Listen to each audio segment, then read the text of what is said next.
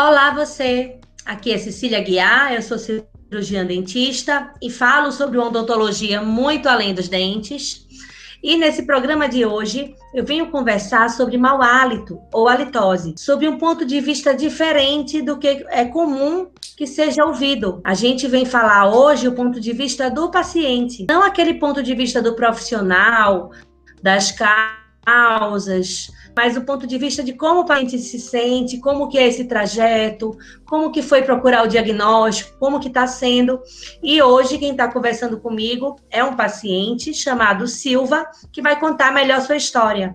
Como vai você? Vou bem, graças a Deus. Querido, conta pra gente, para quem está te ouvindo, como, como que foi essa, questão da litose? Quando começou? Como que você se sentiu? Como foi esse início? Então, essa questão da, do, do, da litose é ela me persegue há, há bastante tempo. Eu tenho duas memórias marcantes na infância mesmo. A primeira delas foi, eu, eu entendo, eu enxergo como a primeira realmente, que eu estava no encontro religioso, né, é, da catequese, né, igreja católica, e eu lembro de falar com um colega do lado, e aí ela, é, nossa, que mau cheiro, você não escova os dentes. E isso me marcou muito. Eu lembro demais, assim, dessa cena, e, e eu acho que isso foi um ponto de partida para esse meu, essa minha minha insegurança, essa minha preocupação era bem, bem pequeno mesmo, talvez 9, 10 anos, mas isso marcou, de fato. E aí, algum, aí isso sempre na sua cabeça, a minha mãe sempre teve muito cuidado com a gente, de levar no dentista,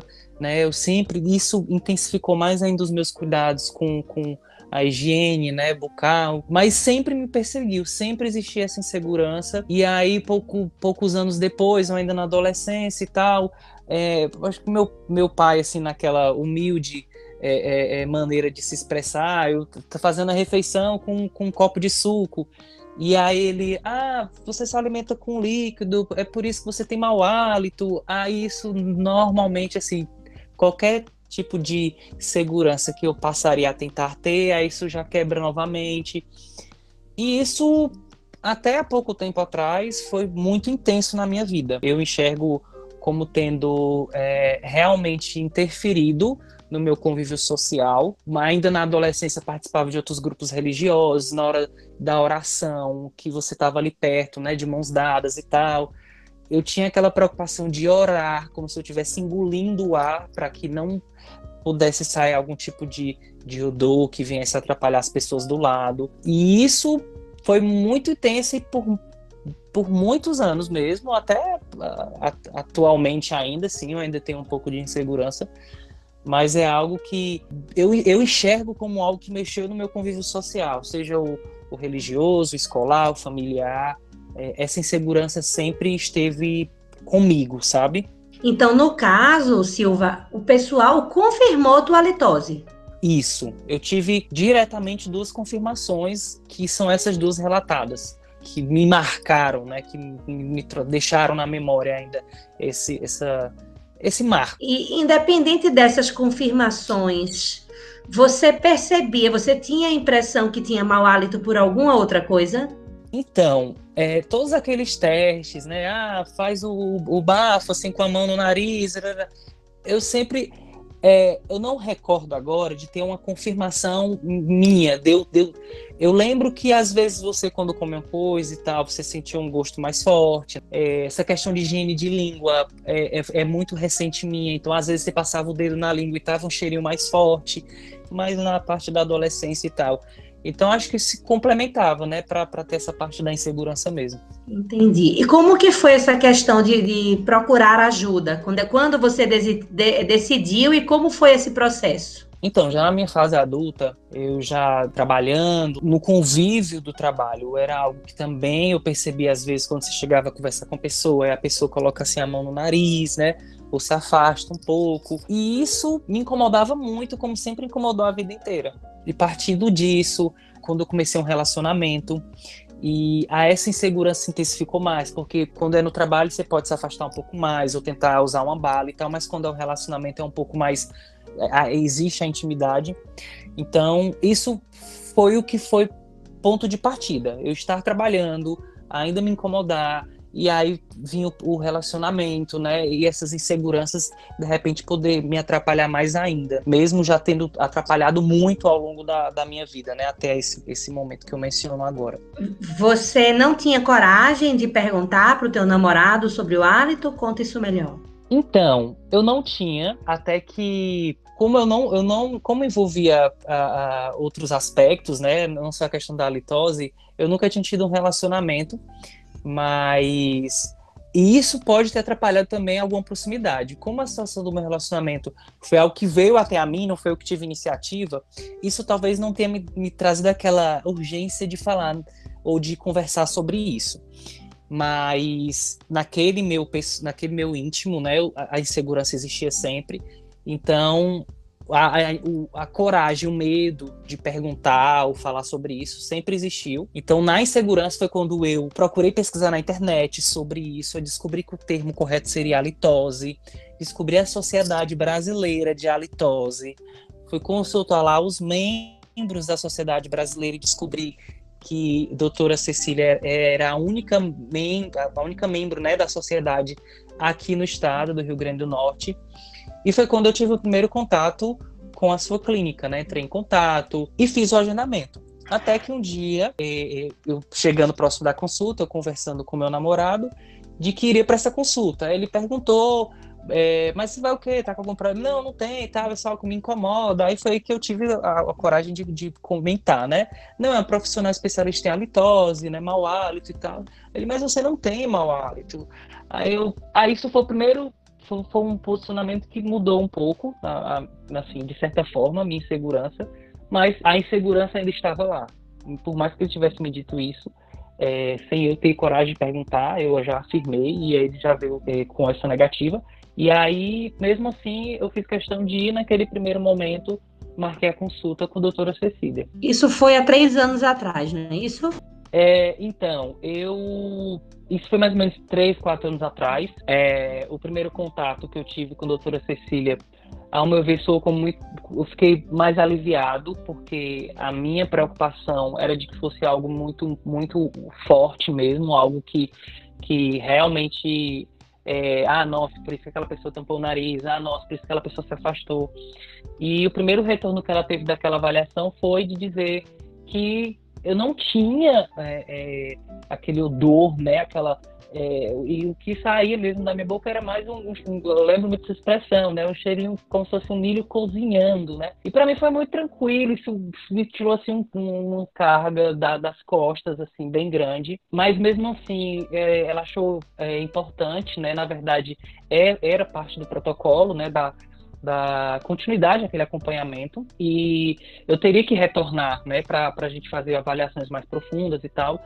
E fato é que por motivos é, financeiros ou até mesmo acho que aquele peso que foi tirado um pouco das minhas costas naquele momento me fizeram não retornar, não dar continuidade. E na época foi feito um teste de olfato, que é o teste organoléptico, e... onde o paciente sopra com o nariz e com a boca em direção ao, ao, ao, nariz do profissional, do examinador. E na época eu senti cheiro normal de gente, não senti mau hálito. É, foi exatamente isso mesmo. Exatamente, doutora. Foi, foi. É, embora embora você tivesse fatores de risco, fatores que pudessem te dar uma halitose uh, intermitente, uma halitose que vai e volta. E aí eu sempre tive uma preocupação muito grande de a gente cuidar muito mais do risco e de prevenir do que, ah, o paciente chegou com halitose hoje. Às vezes chega com hálito ótimo, mas tem algum fator que pode colocar em risco que a gente cuide. E a gente descobriu que tinha algumas coisas alteradas. E aí você depois resolveu dar continuidade. É, isso mesmo. Depois desses anos, né, é, querendo ou não, a insegurança ainda persistia. É, é, incrível isso, porque é um trauma de muitos anos. Eu acho que também é demora um pouquinho para a gente conseguir se des, desligar totalmente dele, né? Mas permaneceu isso, e aí foi o que me fez voltar e aí realmente dá início àquele tratamento, é, aquela avaliação, né, que, que, que com testes mais específicos e tal, por mais que não houvesse a questão do, do mau hálito, mas existiam outras situações que poderiam desencadear isso, né? Que foi o que foi identificado por doutora Cecília, é, principalmente a questão de segurança de boca seca, persistente, que eu sempre tive. É, eu tenho um fator genético muito forte da, da questão de problemas com, com gengiva, né? Eu acredito que a doutora Cecília possa falar melhor, mas eu entendo que existe um fator genético, isso historicamente na minha família tem muito. Então eu voltei e finalmente consegui fazer esse tratamento, né? É, iniciar o tratamento, esse acompanhamento mais específico que tem sido bem proveitoso mesmo para mim, para esse processo de, de tranquilidade, né, doutora? É, conta pra gente como é que você tem se sentido com, com as melhoras que estão sendo obtidas e o que é que falta para você se sentir pleno ainda em relação a isso? Então, as melhoras são bem significativas. É a questão do, do da, da, saliva, né? A, a, boca, ela, ela dificilmente ela vai estar tá mais é, ela vai estar tá mais seca, né? Claro que se eu passei um dia com água ruim, né? a importância da água que eu aprendi, né? É, é, claro. E assim, não tem como não beber água e achar que a boca vai estar tá lá, né? Super molhadinha sempre e tal. E é, e a questão da gengiva, o cuidado com os dentes. Eu tenho percebido cuidados que pareciam é, muito consolidados na minha mente, que estava tudo ok, com o acompanhamento da doutora Cecília. Eu passei a ver que eu precisava melhorar em muitas coisas, que a minha escovação não estava ok, que a, o acúmulo de placa acontecia mesmo eu tendo aquela escovaçãozinha padrão de subir e descer, né? E, e, e ainda faltava muito. Então, essa minha evolução, é, essas melhorias nesse processo todo, é um conjunto de ações que tem me deixado mais tranquilo. É, a gente até conversou no consultório que essa segurança ela não é plena ainda, porque a gente começou o acompanhamento em meio à pandemia. E confesso que, para mim, a questão do uso da máscara foi como um fator de barreira que me proporcionou uma tranquilidade. Mas não é uma situação, por exemplo, eu não uso máscara em casa, tenho minha irmã, tenho meu namorado. Então, assim, é uma barreira mais é, que, que pode servir para alguns grupos sociais que daqui a pouco se Deus quiser, não estaremos mais usando máscara e que o problema ainda pode estar lá. Então, assim, essa segurança plena, essa tranquilidade ainda estão em processo de construção. É, eu ainda me sinto inseguro em falar sobre isso, por exemplo, meu namorado, né? É, tanto é que a gente, a gente tem agora uma nova etapa do tratamento, que é fazer um teste mesmo de rosto a rosto, né? Para fazer o teste de soprar no nariz e tal. Eu fui comentar com ele novamente, né? Que ah, a gente tem que fazer esse teste e tal. E aí ele, mas você não tem mau hálito. é, mas ainda existe essa insegurança que, como eu disse, é algo de muitos anos e que para a gente estar tá naquela plena segurança pode ser que demore um pouquinho, acho que cada um vai ter seu tempo. Eu, eu me sinto melhor, mais tranquilo, mas confesso que precisa aprimorar ainda algumas coisas que a doutora Cecília traz no, no, tratamento e que esse conjunto, né, de estar tá aperfeiçoando algumas coisas que eu preciso melhorar, junto com, com, com esse trabalho mesmo da mente, da consciência de que está tudo ok, é, de repente é só isso que está faltando para eu estar numa, numa, tranquilidade mais, mais plena, né, mais seguro. É, uma coisa que eu acho que eu bati muito nessa tecla com você, que eu converso muito tanto com meus pacientes, como também com as pessoas das redes sociais, porque eu tenho feito um trabalho de conscientização a esse respeito, é que a pessoa tem um problema durante anos e isso traz consequências emocionais. Não vai ser um mês, dois ou três que a pessoa vai estar se sentindo segura, porque segurança ela requer persistência, ela requer teste, ela requer tempo. Daí porque eu ter te pedido para você testar com pessoas de sua confiança, né? porque você vai testando, testando, testando. Se estiver dando tudo legal, você vai ficando mais confiante. E se der alteração, a gente vai tentar descobrir qual foi o motivo que causou aquela alteração. Então, ele tem um objetivo terapêutico, Sim. diagnóstico e terapêutico esse teste. A gente está entrando nessa etapa e eu acho que isso vai tá, tá te ajudando já, está começando a te ajudar esse processo. Sim, com certeza, com certeza. É, é, é, mais assim, é você ouvir mais. Não, tá tudo ok com você. E, e, isso vai realmente trazendo essa tranquilidade que, de repente, a gente, né, com, com trauma ao longo de longos anos, aí isso pode estar ficando mais, mais tranquilo na nossa mente, realmente, né? É, é um processo, assim. Perfeito. E se você pudesse dar um conselho ou uma orientação para quem sofre com esse problema de mau hálito, o que é que você diria? Então, assim, eu diria que, que não é o fim do mundo, é algo que mexe realmente, que, que desestabiliza, mas como tudo na vida, é, existem alternativas, existem possibilidades ou caminhos para que a, a gente possa estar tá saindo né, desse, dessa nuvem negra, né, que, que fica na gente e que a gente realmente precisa de ajuda. Eu acho que é, existe especialista para isso, foi algo que me surpreendeu muito quando eu localizei a Sociedade Brasileira de, de, de Halitose. Existe cuidado para isso, então é só é, é buscar isso, que a partir disso, essa nuvem negra ela pode é, clareando, né, e abrindo mais a, a nossa mente e deixando a gente mais tranquilo quanto a isso, né? Os cuidados existem, existem é, tratamentos específicos e é possível sim trazer essa tranquilidade. E pode ser um trauma que não seja aquilo que um dia foi, mas que porque existiu um trauma naquele, naquela época, hoje o trauma persiste. Então, assim, uma conversa, né, uma tranquilidade com um especialista é o mínimo, né, que pode, de repente, estar sendo uma luz no fim do túnel. Perfeito, Silvia. Eu queria te agradecer a participação aqui, em você dividir a tua experiência, em você abrir um pouquinho da tua intimidade. É uma área que tem muito tabu, que as pessoas têm muito preconceito, inclusive preconceito consigo mesmo de abordar o assunto.